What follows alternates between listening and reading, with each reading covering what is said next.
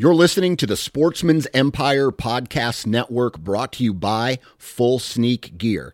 Check out their entire lineup at fullsneakgear.com. Also, be sure to check out our entire stable of podcasts at sportsmansempire.com. Transform the way you hunt with the all new base cellular trail camera connected by the Moultrie mobile app. Moultrie Mobile's industry best app gives you complete control over your camera settings, up to the minute updates from the field, and other interactive scouting tools on your smartphone or computer. Features like weather forecast, advanced species recognition, interactive maps, and a whole lot more. For more information and to make your purchase, visit www.moultriemobile.com. New from Moultrie Mobile, the Feed Hub offers first of its kind cellular connection and control for nearly any spin cast feeder on the market. When used with the Moultrie mobile app, you can monitor feed and battery levels, run feeders on demand, receive alerts when feeders are clogged, and remotely adjust feeding times. The Feed Hub is ideal for anyone who maintains feeders. Remove the guesswork and save time by planning feeder maintenance before you drive to your hunting property. For more information, visit moultriemobile.com.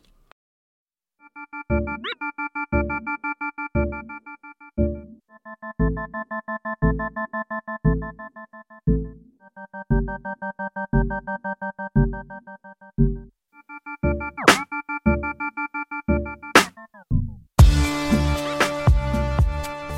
check. One, two. Here we go. Adjustment. Small adjustment here. Here we go. Welcome, ladies and gentlemen, to the Nine Finger Chronicles podcast. I'm your host, Dan Johnson, and today we have a really good episode. We're talking with Matt Sherman, and and Matt is going to share a really cool story with us about how he located what I would call a honey hole. He was on a piece of public property, and through scouting and through actively hunting, he located a area in this public ground that had a ton of really really good sign and and so he identified that this sign was old and it wasn't from the uh, you know it wasn't from recently i believe he found it in in during the late season and it was probably from october november timeframe he said to himself hey man this this sign is is awesome. It's a good indicator of where deer are at in a certain time of year. So I'm going to come back here next year. And sure enough, uh, he tells the entire story of how he located this uh, this little area on a piece of public, uh, what that area looked like, the terrain feature that this area was in, uh, the food sources, the bedding areas, so forth and so on. And he paints a picture for us of basically putting that in the memory bank or saving that information and then going back there the next year and getting the job done on a really good public land buck. So uh, today, that's what we're going to be talking about with Matt. Uh, before we get into the episode, though, we got to say uh, a little thank you to our partners over at Tethered, Wasp, Hunt Stand, and Vortex. If you're looking for a saddle, please go out and check out Tethered. They have all the saddle hunting equipment you could need platforms, climbing sticks, saddles, saddle hunting accessories, and all of the information you need, whether it's videos, podcasts, or writing, to read and educate yourself on how to become a better saddle hunter. So they have all that. Wasp Archery, uh, most of their heads are made in America. If you're looking for a well designed, well built broadhead that straight up just destroys whatever it hits, go check out wasparchery.com. I'm a huge fan of the Boss four blade fixed blade and the head that I've killed the most deer with, period, that would be a three blade Jak-Hammer. So I have a discount code for WASP, and that is NFC20. And that's going to get you 20% off all package, any order on uh, wasparchery.com. And then Hunt Stand, if you're looking for an app to really help you think about deer hunting all year round, you got to pick up Hunt Stand. Save it to your phone. You can download it for free, and then you can get the all the extra little benefits uh, for paying a very very small fee. uh, annual fee every single year. And on top of that, now they have the Pro Whitetail platform available, which is another little upgrade. And uh, you can think about deer hunting all year round. It's going to help you not only with farms that you've hunted your whole life, but with farms that are maybe out of state, public land that you need to e-scout before you you know put boots on the ground. And so uh, go check out huntstand.com read up on all the functionality. Uh, next we have vortex optics. All my the whole crew over there at vortex thank you guys very much. Uh, if you're looking for and what i what i would say is some of the best if not the best optics on the market, especially for the outdoors, because these guys are participants in the industry and in the community that they operate in, right? So we look at Vortex and we say, well, they're an outdoor company and they're a shooting sports company. Yes, the, and all of the people that work there are hunters. They're outdoorsmen. They're shooting. And how do I know this? Because I've been to their offices. I've seen these people. I've met these people, and great people, great products, and that, that's a win-win. Plus, their VIP warranty. You break it, you smash it, whether it's your fault or somebody else's. You put it in a box. You send it to Vortex. They fix it for free, and they send it back to you. Uh, so, uh, vortexoptics.com. Rangefinders, binoculars, spotting scopes, rifle scopes, red dots, you name it, they have it. And then last but not least, we got to talk about giving back this time of year. And that's going to be 2% for conservation. You can learn more about 2% for conservation at fishandwildlife.org. And long story short, this is an opportunity. If you're a business owner, you can get your business 2% for conservation certified. Go to the website, see how you do that. And the same time, if you're just an individual who is already giving back and wants to learn how you can get 2% for conservation certified, I strongly recommend going to fishandwildlife.org on an individual level. So, 2% for conservation, go check that out. Those are the commercials. Huge shout out to all of you for taking time out of this day to, uh, uh, you know, listen, download, like. Please subscribe to the Nine Finger Chronicles. Please subscribe to the Sportsman's Empire.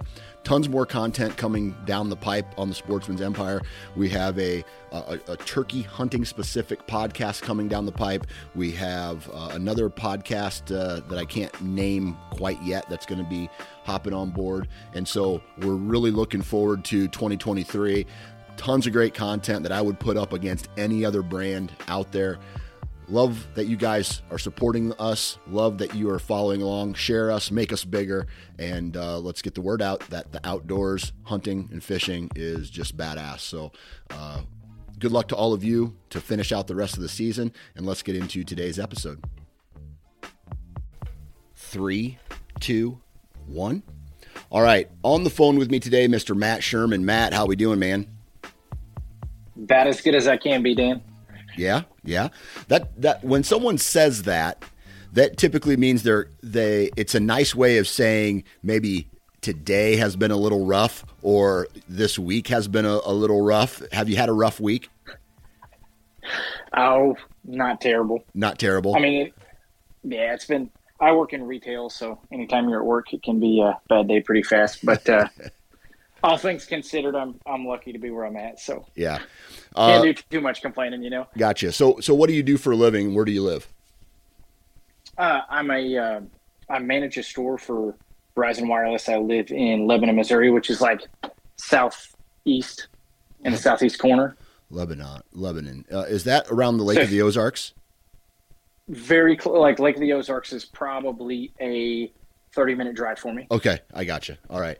Um, all right, so retail, especially in the the cell phone service. I mean, I've been in a a cell phone store before, or uh, a wireless phone company similar to to what where you work, and like, you know, you you hear the the saying, "There's no such thing as a dumb question," but like there is and and some and some of the people that uh, I've just you know because I've worked in retail before too, man. I I I know what you're talking about, um, like, and that that is why I like to be self-employed because I get to interact with who I choose to interact with, not anybody who decides they want my service, I guess. And so um, I really get to vet everybody or just you know like if for example if there's someone in my life that i don't want not necessarily on the podcast but uh, in my life that i don't want to hang out with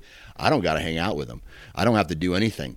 And so when when someone who's 85 years old comes into your store and and is tr- you're trying to explain to them uh, that they've done something wrong with their cell phone or their their service or something like that i bet you those can be some pretty frustrating days it can. Now, as much as there's like those customers that are frustrating, I deal with a, a ton of nice people too. And like mm-hmm. a perk of mm-hmm. seeing a ton of people, because like where I live, like the majority of people that have cell phones have Verizon just because we have the best towers in the area. But a super uh, plus to that is that I get to talk to a lot of people. Specifically, I get to talk to a lot of farmers, Bingo. and I pick up permission to hunt some pretty cool places Bingo. that way. So making the best out of a bad situation there. That's hey, I tell you what, man. Um, I know a guy who he is a I don't know if he sells seed corn anymore, but he sells um, fertilizer and chemicals to farmers now. And he literally took that job just to make contacts in southern Iowa and get on farms to hunt and it worked. And he is on some really good, really good permission farms.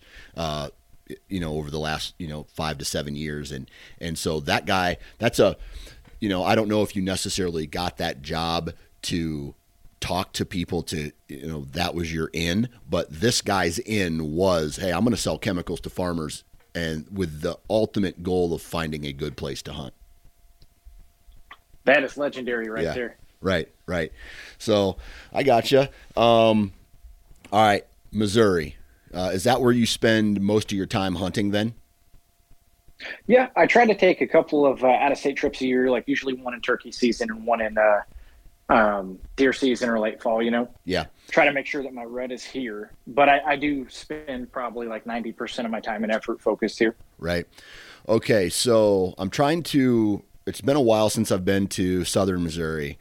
And if my memory, especially around the Lake of the Ozarks type, uh, I want you to correct me if I'm wrong, though. The terrain there, big woods, very not necessarily mountainous, but v- there's a lot of terrain, ups and downs, and, and a lot of drainages and things like that. Do you hunt and live in areas similar to that? Where I'm at isn't quite as exaggerated as the Lake of the Ozarks. We still have a ton of like steep draws and ridges and stuff like that. But the lake is kind of hard to farm due to how steep and and you know hilly the terrain is. And where yep. I'm at, there there's a lot of hay pastures and stuff like that. It, it kind of gets into some more rolling stuff. Gotcha. Uh, I'm right next to the Mark the Mark Twain, which I do. I run around on that place a lot, and it is really hilly and nasty. Uh, so there are tons of big woods, like you're saying, lots of hills, lots of draws. But there's um, little pockets of farmland and we don't grow a whole lot of corn or soybeans down here. You'll see some of those every once in a while. Most of it is like fertilized hay fields, stuff like that. Yeah. Is that because the soil's kind of rocky? It I don't know that for a fact, not a farmer, but uh, I have a little place here, and, and I can tell you from picking up rocks that at least my place is. Yeah. you never can pick them up. Gotcha. Gotcha. And uh, another thing that I've heard uh, uh, about Southern Missouri is obviously you guys have a rifle season during your rut, but there mm-hmm. are times where some deer can slip through the cracks, and you guys every once in a while have the ability to shoot, you know, some some pretty decent deer. Is that true? Oh yeah. So I, I rifle hunt every year. I, I love bow hunting. I like rifle hunting, but I I take every opportunity I can to put a mature buck on the ground. And that rifle season happened during the rut is one of the best chances you have all year. Yep. Yep. And and so um and so the bow season goes up until when? And then when does the rifle season kick off? Yeah, so our bow season is really long actually. September 15th to January 15th. The dates stay the same every year. Yep. So which it's nice cuz you can like really plan, you know, where you're going to be and what you want to do for the opener. Uh, the rifle season fluctuates by a couple of days every year, but it is typically around the second weekend in November. So somewhere around like this year, I think it started on the 11th, whatever that Saturday was, closest to November 11th. Gotcha. Uh, it always starts whatever weekend is like right in the middle there. Gotcha. Okay. All right. So, and it'll run for two weeks or so. Gotcha. All right. So you reached out to me and you're like, "Hey, man, I got a I got a cool story. I, I feel I'd like to share." Um, where you gathered some intel. It didn't pay off that year, but it paid off the following year. And so I want to break down this uh, the success you had this year and talk about when that actually when the the storyline actually started. And so why don't you kind of give us a synopsis on last year's hunting season and what led you to like how you uh, like wound down the season with uh, some good intel. Okay, so a lot of my hunting takes place on a piece of property that isn't too far from my house. It's about 240 acres, and I share that place with a lot of people. Um, the lady that owns it, she lets every single neighbor that touch touches it hunt it. Uh, she's got cousins, and um, j- there's a, a lot of traffic that goes through that place. But kind of like the Lake of the Ozarks terrain, there is some really nasty hills, some steep draws, and some really thick timber back in there that makes it hard to get to. Yep. Uh, no, no maintenance has been done on the property, so there, there's a couple of logging roads that shoot through there, but they have been overgrown with thorns. You literally can't walk through them. In fact, I, I tried to walk through. I killed a doe with a muzzleloader a couple of days ago, and I I packed a I packed the deer out. I was really far back in there, so instead of dragging it or using a cart, I quartered it up, put it in uh, bags, and was packing it out. And uh, the thorn the ones that I was trying to walk through kept trying to rip my uh, meat sacks open and, and actually pulled one of them out of my bag. So there's some, it's really hard to get back in into where the pockets are. You really got to work for it. Yeah. Um, so last year I ended up filling a, a tag early season and I ended up filling a tag in the firearm season. So I, I found myself wanting to kill one more doe for the freezer with my bow. Mm-hmm.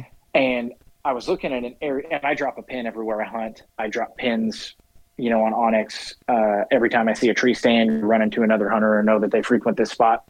I was just kind of looking at an aerial uh, view of this property, and I seen a little uh, place that no one goes, and it it's only about 300 yards from from a road, and it's only about 200 yards from like a neighbor's house, but there had literally been no activity on it. Um, there's a really steep drainage that runs uh, up to the top of a ridge. At the top of that ridge, there's some really thick cedars and uh, thorns and buckbrush, whatever you want to call it. There's some really thick bedding stuff on the top of it, and there's a little bench. It's probably about 40 yards wide. Uh, the deer don't want to, you know, cross through those draws. They don't want to walk through the thick bedding, even though they travel to and from it quite a bit. Yeah. So they'll they'll walk that bench. I'm kind of jumping ahead of myself though, but I uh, I was looking on the map and I was like, hey, no one's no one's been in here, so I'm gonna I got a good wind. I'm gonna go in there in the morning and try to kill a doe.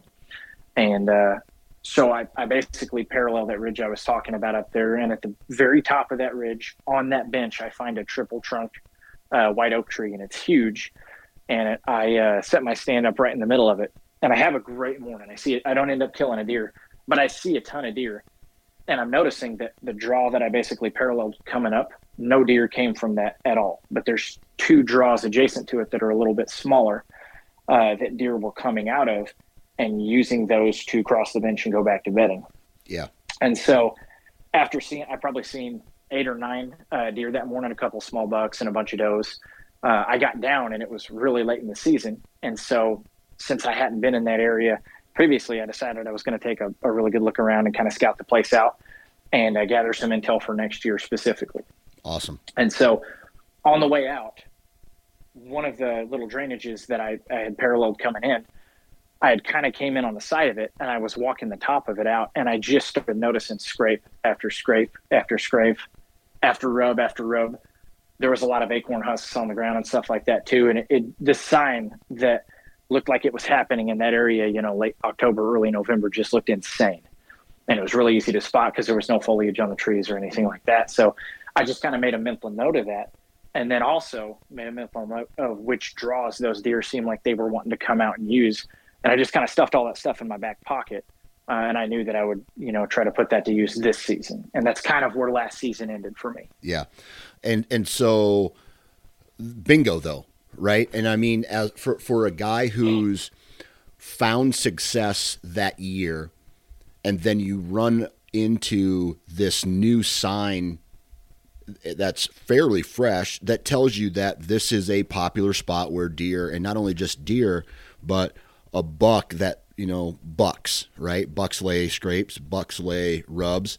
And and so it's it, it's a really good transition into the next season. It's almost like so for me you know i didn't find a lot of sign. I have you know i have some trail camera pictures but there's nothing really like i shot my deer i did some late season stuff but nothing, you know, I, I'm definitely excited to get back onto this new farm that I got access to. But I mean, for you, you just located like the X on the, the treasure map. And so, and so once you found that, how anxious were you to get back in there, you know, the, the following, I don't know, season or scouting or whatever it is that you decided to do? How long did that take and how excited were you? Oh, I was pretty excited about it instantly. You know, it's it, it's kind of painful for the season to end because you kind of reflect on, hey, I would have did this different, or hey, I would have did that different, or hey, if I had more time, I would go and do this. You know, so it's you definitely do some backflips with that stuff. But I, I knew that my chances of running into something, uh, if I, you know, waited for the right wind and the right time of year, that I knew that was going to be important too. I knew I was going to have some decent sits in there, so I was pretty jacked about it. Yeah, that's awesome. That's awesome. All right, so do you run trail cameras at, at all on that piece? No, I don't. I've so I mentioned that um, a lot of people hunt that place. I put a trail camera out there once and it got stolen immediately, so I never yeah. did that again. Yeah. That sucks, man. That sucks that there's people like it that. does. Anyway, uh, I, I, that, they can they can have the camera too. Just leave the card, you know, taped to the tree or something. That's what I'm after. exactly, exactly. Um, so you really don't know what's running around there other than what, what you see from the from the stand. Um, as the you know as the the winter became spring, spring became summer, summer became fall. Um, did you put any more effort into boots on the ground scouting out on that piece?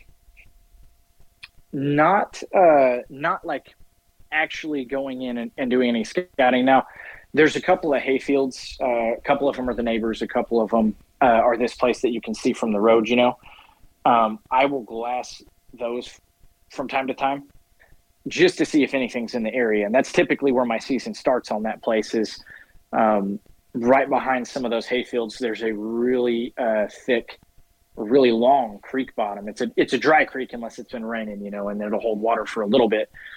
But in the early season, it's noticeably cooler than a lot of the other places on the property. And so I'll typically start my season on, you know, as far as hunting that place, I'll typically start it in there. And usually I'm able to put eyes on one or two bucks that I would like to kill. And I've had some decent success in the past doing that. Um, so that's, that's really the only scouting I do on that place because anything else would be so intrusive. I feel like it may damage my chances later in the year. Yeah. Yeah. So you find it, you, you document it, and then you just kind of stay out and and and wait till the best time to go in there. Right. Right. Did you notice any other hunter sign anywhere close to that little area, that little pocket? No, not really. It's there's really only uh, two ways to get to that particular spot. One of them is you would have to walk up a what used to be like a, a high line, where I'm guessing they had some electricity ran years ago or something but it has grown up into you know a, a, thorn patch like I was talking about earlier, and it's almost impossible to walk through. The other direction to get to it is you have to go up a, a series of pretty steep, nasty draws, you know, and it's the area that I was hunting. Um, it's only about 300 yards from the road, but you can't just walk straight to it because you'd have to go through the neighbors. So to actually get to it, you have to. Um, it's probably about a, a, three quarters of a mile or so back in there. I mean, it's a it's a decent little haul. So uh, I pretty I pretty well have that place and a few other places on the other side of it to myself, and that's where I see and kill most of my deer on that place. Yeah, is like right in the middle of it, to be honest. Okay, all right, all right. So uh, the 2022 season, you know, comes into play here, and and so now, you know, you got this spot in the back of your head. Did you immediately go into there once the season opened, or did you hunt other places, bide your time? What was your strategy there? This is hard for me to do because I'm an impatient man, but I actually left it alone. Um, I, I told myself, you know, starting last year, I was like, all the sign that was in that place was rut based activity. I know from previous years running previous trail cams that, at least in my opinion, a lot of our peak uh, scrape, like day, daytime scrape activity happens, you know, that last week of October. And I didn't see any reason to go in there and mess any of that up. I had some really good intel for that time of year, and I wanted to kind of keep that place in my back pocket for that. So I started off my season hunting those creek beds and a few other spots, you know, some on public land, um, some on farms that I have permission to hunt. I actually was able to put my brother on his first archery buck. Uh, I got permission from some people at work to hunt uh, a little 40 acre patch. And there was only about 10 acres of woods on it, but it was just loaded with white oaks. And we went in there one morning and he killed a pretty nice buck um, out of that place. So uh, I don't actually get that many opportunities to hunt. My wife, one of the things that made this year hard is my wife started working mornings this year. And so every morning that I'm off, I have to get my kids ready and take them to school, um, where she was doing that before, you know, so it really cut my hunting time in half. Yeah. Yeah. And then obviously retail, working retail are random hours. Uh, you know, uh, it's not like a seven in the morning till three o'clock, you know, the, the day shift factory work you know, where you I, am guessing you could, I mean, pop out at an evening or or was your work schedule pretty flexible to allow you to get out, or is it very limited? Not not at all. Yeah, not at all. Yeah, and in fact, like a lot of our peak uh, traffic times um, are are you know around Black Friday and Thanksgiving and stuff like that. So it's it's been a, a, a difficult time to get time off during the rut too. I'm usually able to take a little bit of time off during that time period, but yeah, it has been tough. Yeah. So this is where efficiency comes into play, right? This is where waiting for the right moment and striking is really the, you know, back in the day when I was younger, it was hunt every single day, all day, like whatever you wanted to do, right? No family, no rules, shit. I, I was, um, I worked for a, uh, a landscaper and he would let me he's like do you want to work you know you can work as much as you want or as little as you want? And so i worked all summer and then you know here comes october 1st and it's just like ah, i'm gonna take you know i'm gonna take today off. I'm gonna take today off. I'm not working. I'm not working. I'm not working. And it wasn't vacation days. It was just money that i didn't make. And uh and so as life happens right you know kids and job and all that stuff the thought process going into how much time and strategy and all that stuff happens outside of the woods, right? So that when you do get the opportunity to hunt, I feel like I, I was thinking about hunting more, but actually hunting less, if that makes sense.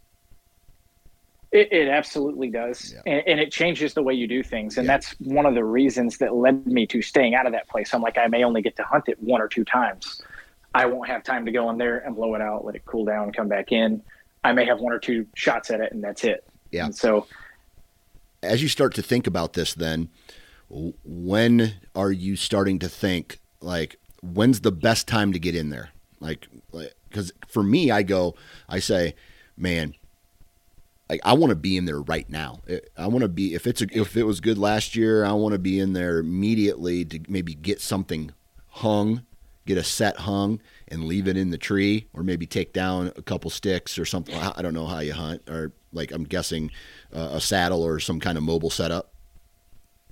Yeah i just have an xop it's yeah. kind of like a lone wolf stand you know? Yep yep. They're lightest model of that and then some hawk helium sticks. Yep. But I, I don't have any permanent stands out. I just take it with me and it's gotten a lot easier now because i used to on average i would sit about 40 times a year not 40 days you know i count if I go in in the morning and come out and then go to a different place in an evening, those are two different sits, yep. you know, but yep. I usually average about 40 of those and it's been cut down to about anywhere between 14 to 20. Yeah. For the past couple of years. Yeah. So that's, you, t- you take that, you, you divide it by two you know, because that's each a day. Let's say if you do a morning, that's roughly that's roughly ten days of of hunting, ten to fourteen days of hunting in in a given year, and so I do way more than that, and and so again, coming back to the efficiency, uh, when did you think the best time? When were you thinking about making your first strike in on that little area? I, I knew it was going to be the end of October. I didn't know what days specifically because I was going to have to wait on a pretty specific wind. Yep. Uh, to get back in there, but I knew that you know, on the anywhere in the back half of October, if I had a decent wind and some some okay weather to go with it, that I was going to go back in there. It took a lot of uh, it took a lot of self control to not do that because right. the season leading up to that point was super slow. I usually on that property, like you said, I don't run trail cameras. I will sit until I see a deer, and then I will just start doing, um, you know, different sits around where I've seen that deer and try to catch up on them that way. Yeah. Uh, based on sign and other sightings. And I had been dry up until that point. I had jumped one other buck up on a different property that I was hunting, and it was crazy because he was bedded behind a row of hay bales that were just like out in the middle of nowhere. I walked past him, and this giant deer stands up and jumps out and uh, I, I hunted that deer a couple of times too uh, because there was only one or two fingers of woods and I, I watched you know which one he ran into but uh, there wasn't very many places he could be living. So i thought that was a pretty uh, high odds hunt but didn't have any luck there. Uh, but it, it, was really hard not to go in there because i literally had seen the one buck that i jumped up and that was it. Yeah. and i've usually put eyes on two or three by that point that i'm trying to run down you know? Yeah. So it was tough not to go in there. Yeah. Man, I had a conversation with a guy last month.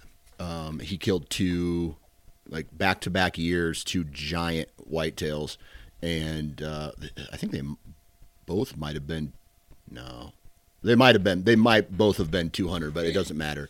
Um, he he was holding out until November like 11th to to start hunting these farms, and I'm just like, dude, you know, like that just number one, knowing that there's good deer in there, and then having the guts to hold off that long, it says something about uh, a hunter's character and what they're like, what they're willing to do to achieve a goal. And I think there's a lot of confidence that goes into that too, right? I mean, it's like you know that you're not going to have a good hunt if you go in there October 1st.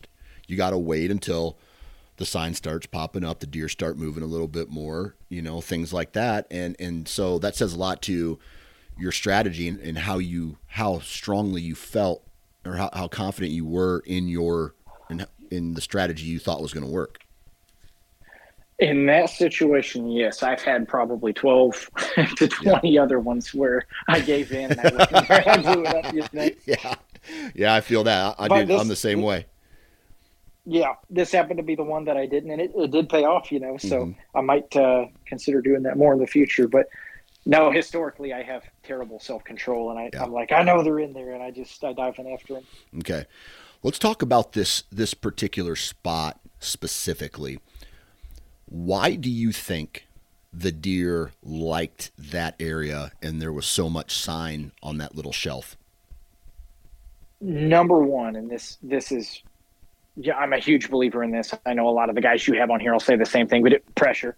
There was no one that had been in there for a super long time, yeah. and all the all the neighbors hunt. You know, the people that hunt that place, they're typically hunting the creek beds, the the hay pastures, and the the sections of woods that are easy to get to. And yeah. they were in the only section of woods that isn't easy to get to. And there's also quite a bit of uh, mature timber, like big white oaks and stuff like that, back in there. Yep so I'd say that played into it too. And then the last thing is there is um, a a pretty big section. It's probably two to three acres of really really thick, overgrown cedar thorn type uh, bedding habitat. Um, and then on the other side, there's that high line where it's grown up, you know. And so there, it really is almost like an edge where there's a couple of different terrain types meeting. You've got bedding, you've got open timber with food, and then you've got that more CRP stuff that they can move through a little bit freer than like where the bedding is. But I would say that there's probably three different terrain types coming together right there. Yeah. Really just like the perfect storm, to yeah. be honest. Yeah. You know how rare those those number one, how rare those places actually are, and number two, how how rare it is for a hunter to identify those places, right? Because a lot of guys may, probably would have walked right by it, never thought anything of it. You stopped, you absorbed the information, and it ultimately led to your success. So, um, two two things that were rare that happened to you, in my opinion, where you're smart enough to figure it out. Lucky enough, yeah. probably. Lucky enough. There you go. There you go. Um, okay, so that's why that's why the sign was there. That's why the deer were there. Um, when one kind of random question here on some of the places that you hunt that do have the pressure, do you feel that deer sacrifice cover when there's pressure. And what I mean by that is if there's pressure in some thick areas, have you noticed them staying in the thick areas or have you noticed them moving out of the thick areas into more wide open, less traditional cover? Man, that's tough. Um, this is 100% just my opinion, you know, because I mean, every hunter, every every deer hunter's experience is going to vary, but I I don't notice anything related to so that that deer that my brother killed it was in wide open timber like they have cattle grazing in there most of the year so all the underbrush is gone and we killed a deer in in very sparse like almost no cover like you can see for almost 150 yards through the woods you know and at eight o'clock in the morning there's three bucks feeding just white out in right out in a, in a acorn flat. And the only, you know, reason I can figure that they were there is that uh, this older couple that gave me permission has not had anyone that hunted that place in like five or six years. Yeah. Okay. And so, I mean, I, I think they'll take it if it's there, but I think above anything else, they just want to be somewhere where people aren't. Okay. So now it's time, right? You you've been patient. You you say to yourself, it's game time now. Uh, I want to get in there and slay. Walk us through the access route you took from your truck to the tree stand location and why that access route was important in in retrospect to the wind direction. Gotcha. So the, the wind direction I had, there is those draws that I was talking about. There's three of them, one big one, and there's two smaller ones that kind of parallel it off to the side. And those two smaller ones seem to be holding all the deer. So I knew immediately that I was going to walk up the big draw that I hadn't seen any deer activity out of. I did that for a couple of reasons. One, it's really deep, and I figured it would mask a lot of the sound and and obviously the side of me coming in there. But two, uh, with the thermals, you know, kind of sinking in the morning, I really felt like it was going to trap a lot of my scent because it was a dead morning. Like there was almost no wind and I was thinking that I was going to have to rely mostly on thermals uh, for you know my scent game plan, and I figured that draw would uh, one hold a lot of my scent in there, and two the tree that I set up at the very tip of it, uh, I felt like it would pull my scent down towards that draw, and if anything was approaching on either side, I would be able to uh, shoot you know before it before it got into my scent stream. But basically, I got out of my truck, and there's a um, a two track that goes to some hayfields. So I, I basically walked that for 20 yards and then um, had to beat some brush to get into this draw. Uh, and then I basically just took my time and crept up that draw super slow. And when I got to the top, I knew I was going back to that same tree I was in last time. Um, at the very top of that draw, like I said, there's a bench that's probably 40, 50 yards wide. That tree is probably about 10 yards into that bench, but closer to the, t- the tip of that draw where I really felt it was going to bring my scent back down into. Um, but it gave me a 30 yard shot across the rest of it. So I knew that was where I wanted to be. Um, I'm probably within 40 yards of that cedar bedding I was talking about. And I'm probably within 60 yards of those other two draws. But last time I was there, those deer came out of those draws and walked over to the bedding I was discussing earlier. Yeah. And so I, I felt like it was going to put any deer that came out within probably about 30 yards of me. Gotcha. Um, I got there, turned off the headlamp, and put my tree stand in the middle of those that triple trunked oak tree I was talking about earlier. So every trunk was almost too big to wrap my arms around. It was a pretty massive tree, um, and I put my my tree stand right in the middle. I film all my hunts. I post them on uh, uh, the YouTube channel Man versus Deer. So I set up my camera arm pretty slow. I've got a pretty specific process for that. The bow comes up first because I can't tell you how many, and it doesn't matter when you're hunting in the morning, right? But I've hunted a lot of times in the evening where I haven't pulled my bow up first and it's bit me in the ass. Right. so right. I make sure I do that. But I got I got set up uh, pretty quietly. I focused on getting set up quietly more than quickly. You know, I made sure I got in there early to give myself enough time to do that, and uh, just kind of watch the sun come up from there. Gotcha. All right, and and by the way, like you found another rarity is the perfect tree, right? I love those triple trunk. I have a on the farm I just lost. I had a tree where it was uh, a terrain feature that it was like this this little spur ridge met a, a very small draw met a pond and so it created this just money pinch point. And and it was a triple like a quadruple or triple or you know just this huge cluster of trees. And i just put my stand right in the center of it. And so i was just concealed right? So from a from a vision standpoint, even if something looked up at me, they're just seeing this this mess of trees, and and so that's another rarity to find a tree that has that much cover in it. And so that again, like it, I, I'm I'm listening to this story and I'm just seeing this the chips start to stack in your favor. You know what I mean? And so you're you get set up, you're ready to go. Sun starts coming up what did you see uh, once it got light?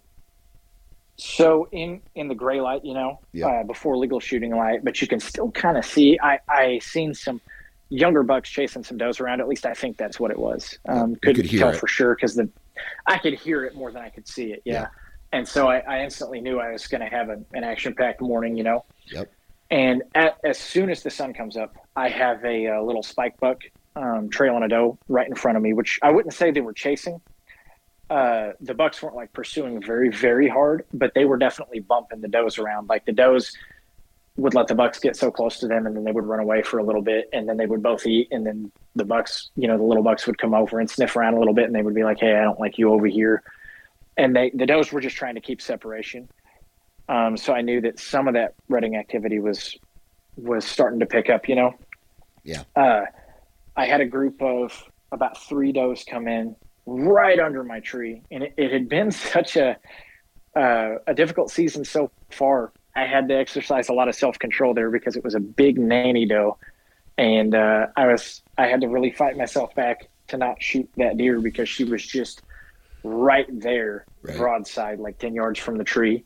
Right. Um, but I ultimately ended up decided deciding not to, which was a good call. And uh, I had another group of does come in after that. Well, it was actually a group of two small bucks and one doe. Yeah.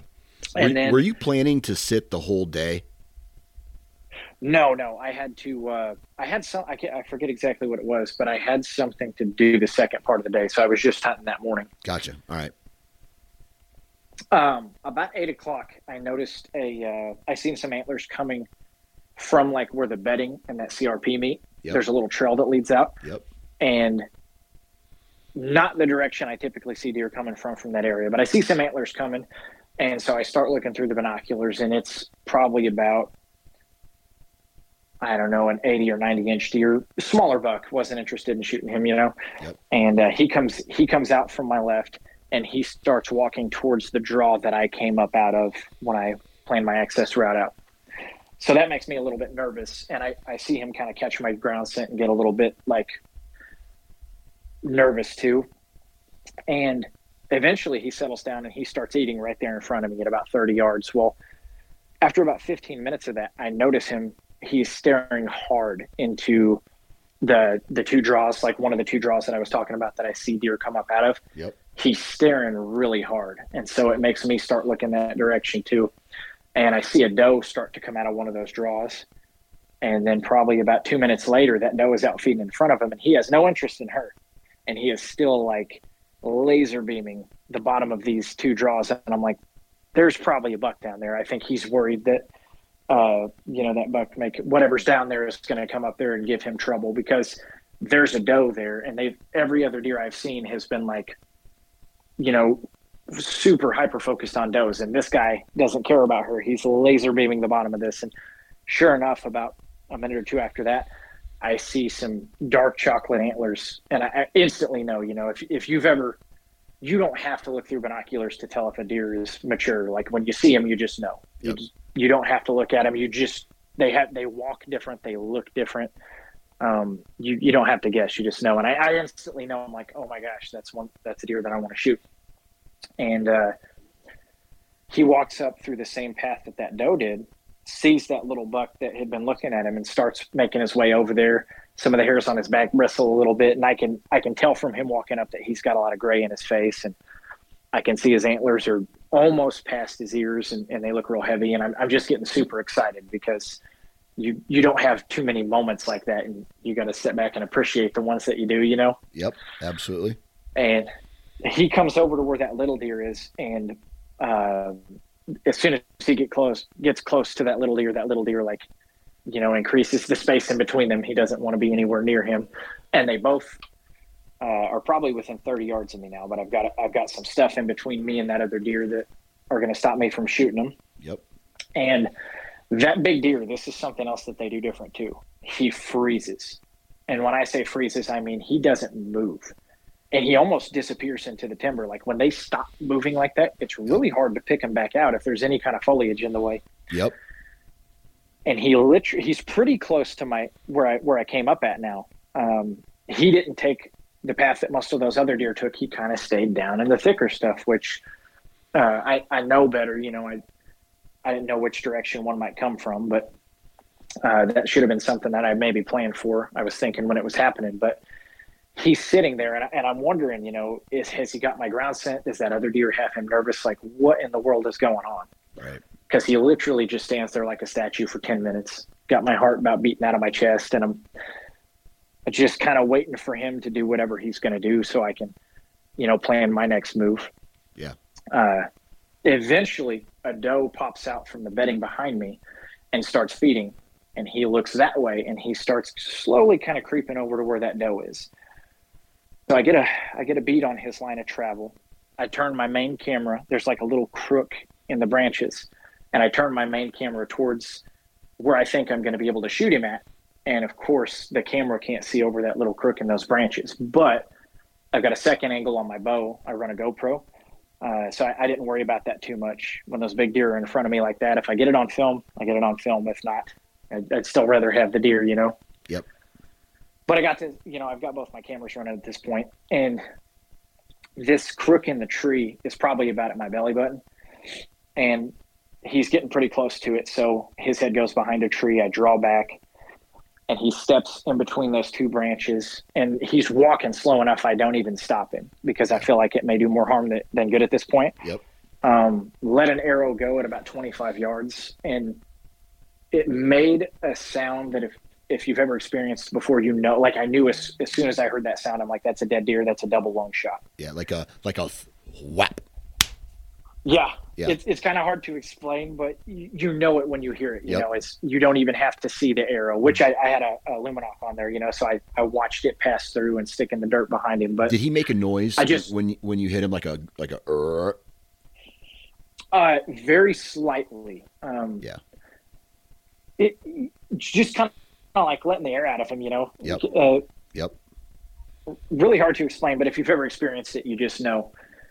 Um, he he ran not even ran he basically took off at like a, a fast jog i would call it um, and at, at, about the 50 yard mark he turned and started to go down one of those draws and i saw him like go down right there um, i wasn't sure you know because he obviously like when he went down into that draw when he fell down into it i couldn't see him past that point but i just knew from what i had watched that you know he had went down right there and yeah did you realize, pretty excited about that. Yeah, I mean, did you get an opportunity as he's working his way up towards you from that thick stuff to like put your eyes on his antlers and understand how good of a deer this was?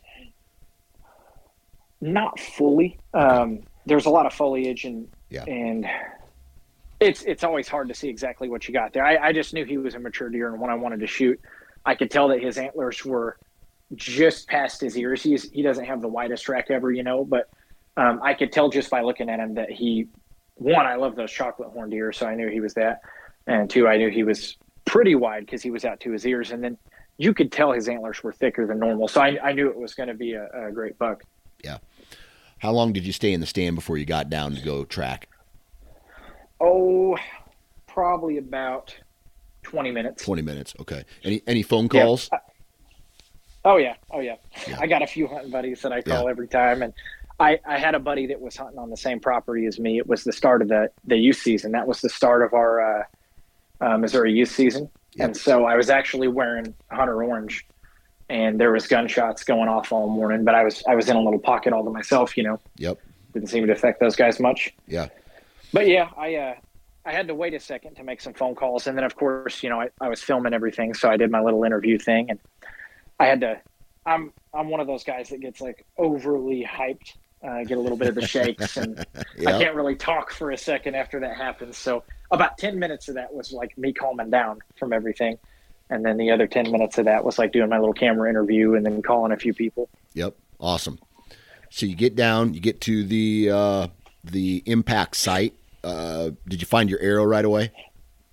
Yeah, it was it was stuck in the dirt. It made a clean pass through and uh, was stuck in the dirt just a little bit. So good blood. Walked over there, Mm-hmm. Good blood. Uh, it wasn't wasn't crazy good, you know, but it was you could follow it at a, at a, decently fast walk. And I'm shooting, in case anybody's wondering, I'm shooting a Schwacker, okay. um, but it's it's a 150 grain head instead of a uh, 100 grain head, and it's got a three inch cut on it. So wow, it when everything goes right, it is pretty devastating. Is that a cross? Um, is that a crossbow head? No, I. So I've actually I had to I, I bought some of those by mistake before I got the ones that I did. Yeah. Um, but it, it's actually it's the ones that I ended up with aren't you know. But I, I I did buy some of those by mistake because typically when you're shooting a head that weighs that much, they a lot of them are crossbow crossbow made, I guess. Yeah, yeah. Because uh, man, I I did the same thing where I accidentally picked up a package that was 150 grain inch, and when I called the company to ask questions about it, they said, "Well, that's typically for a that's typically for uh, a crossbow bolt." But I guess you could use it if you re- if you really wanted to. You just had to make sure that you had a heavy arrow to go with it. Um, and so, I don't know. I, I think that here in the next couple years, I'm currently shooting a hundred grain broadhead myself, but I think I'm going to jump up to a you know uh, a 150, a 125, 150 uh, in the next, I don't know, maybe this year, maybe not. Yeah, I, I kind of started to jump on that heavy arrow train. Um, and I and I actually bought some fixed blade broadheads that were really heavy. My problem with them and why I ended up going back is that I was basically having to tune each broadhead and the nock on each arrow to get them to fly straight. Right. And I'm just not that meticulous of a guy. Um, right. I, I can't go through and tune every arrow yeah. and do all that stuff. And I, I do agree with a lot of the science and stuff behind that, you know, as far as, you know, penetrating the shoulder and stuff like that. I'm sure that those are uh, superior in that aspect, but I just don't have the, uh, uh, I guess, the, the mental follow through to have a setup that requires that much tinkering. You know what I mean? Yeah, absolutely. Absolutely. All right. You follow blood. How long did it take till he fell over? I basically just walked straight to him. It was, it's where I had seen him fall. He had fall down the hill a little bit, but that was it. He died okay. within sight. You know. Gotcha. Gotcha. Uh, probably ran a total of fifty yards. All right, and so you walk over to him. You're standing over top of him. You reach down to pick his head up for the first time. Did you realize what you had shot at this point, as far as like, because I, I hear Southern Missouri, I see your picture, and I, I say that is an above average deer for that area. I mean, were you pretty geeked out about this whole thing? Oh man, well, w- way better than what I thought I had just shot. You know, I knew yeah. I'd shot a good deer, but um, the mass on this thing is insane. Yeah. Uh, and then like where the antlers start to turn, it's thick enough that it almost looks palmated. Yep. And perfectly symmetrical deer. I, I ended up after I killed him, I did a Euro mount on him, and uh, and you know tape scored him, you know, and he only had a half inch difference. Uh, and I'm not I'm not a master scorer or anything like Right. that, but uh, he only had a half inch difference as far as like being off from one side to the other, so almost perfectly symmetrical deer. And um, I have a, a taxidermy business. I actually started. I just do Euro mounts, so Euro Yeah. mounts and turkey tail fin mounts, that kind of thing. I started that because I wanted to start doing some out of state hunting, uh, but I felt guilty about maybe taking some of the, the money that I was making because it, it costs a lot of money to do that, you know, and I didn't want to impact my family. So Right. I was like, I'll start, I'll start doing, you know, these mounts on the side, and th- any money that I make from that, you know, will be my play money, and I'll use that for my out of state hunting and stuff like that. And uh, where I was going with that is, um, I only, uh, I probably did forty or fifty European mounts this year. And I I only had one or two deer that were bigger than mine that I did, and one of them was a Kansas deer. Okay. So as Right. as far as Missouri deer go, I only ran into one other one um, that I that I you know personally seen that was bigger than the one I got. He was really really nice deer for the area. Awesome.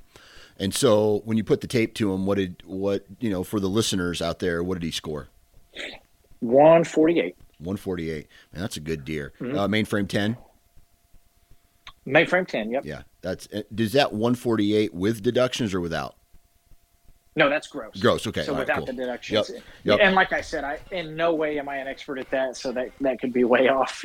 Well, I'll I tell you from the picture. scoring sheet off of Google, and Yeah, from the picture, he looks bigger than that. But again, I'm not an expert, and plus, I, I suck at field judging, uh, you know, score.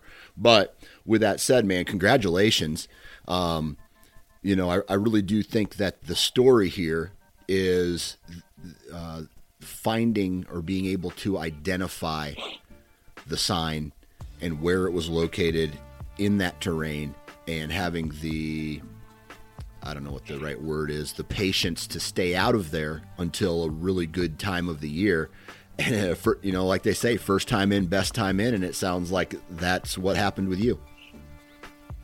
It, it yeah, definitely. And if I hope that I retain the self control from that experience because it definitely paid off, and I can Yeah. I could probably use that again in the future for sure. Absolutely. Well, and the same thing, right? I mean, you you found this spot, you waited, and it just reinforces the fact that waiting is a good thing. And so stay out of there.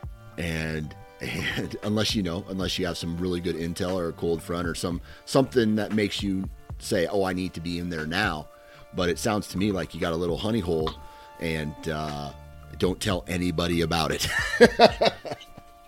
Yeah, there's only uh, uh, one of my buddies came and helped me pack him out, but he's a, he's a decent guy. So, and honestly, I, I hope he goes in there and kills one. You know, I'd like to see him get in there and get one. So cool, cool. that's the only other person that really knows where that spot is. yeah. If anyone is uh, interested in watching that hunt, like I said, I do film all my stuff. It goes on the YouTube channel uh, for Man versus Deer, and all of the hunts I do are catch, clean, cook style. So.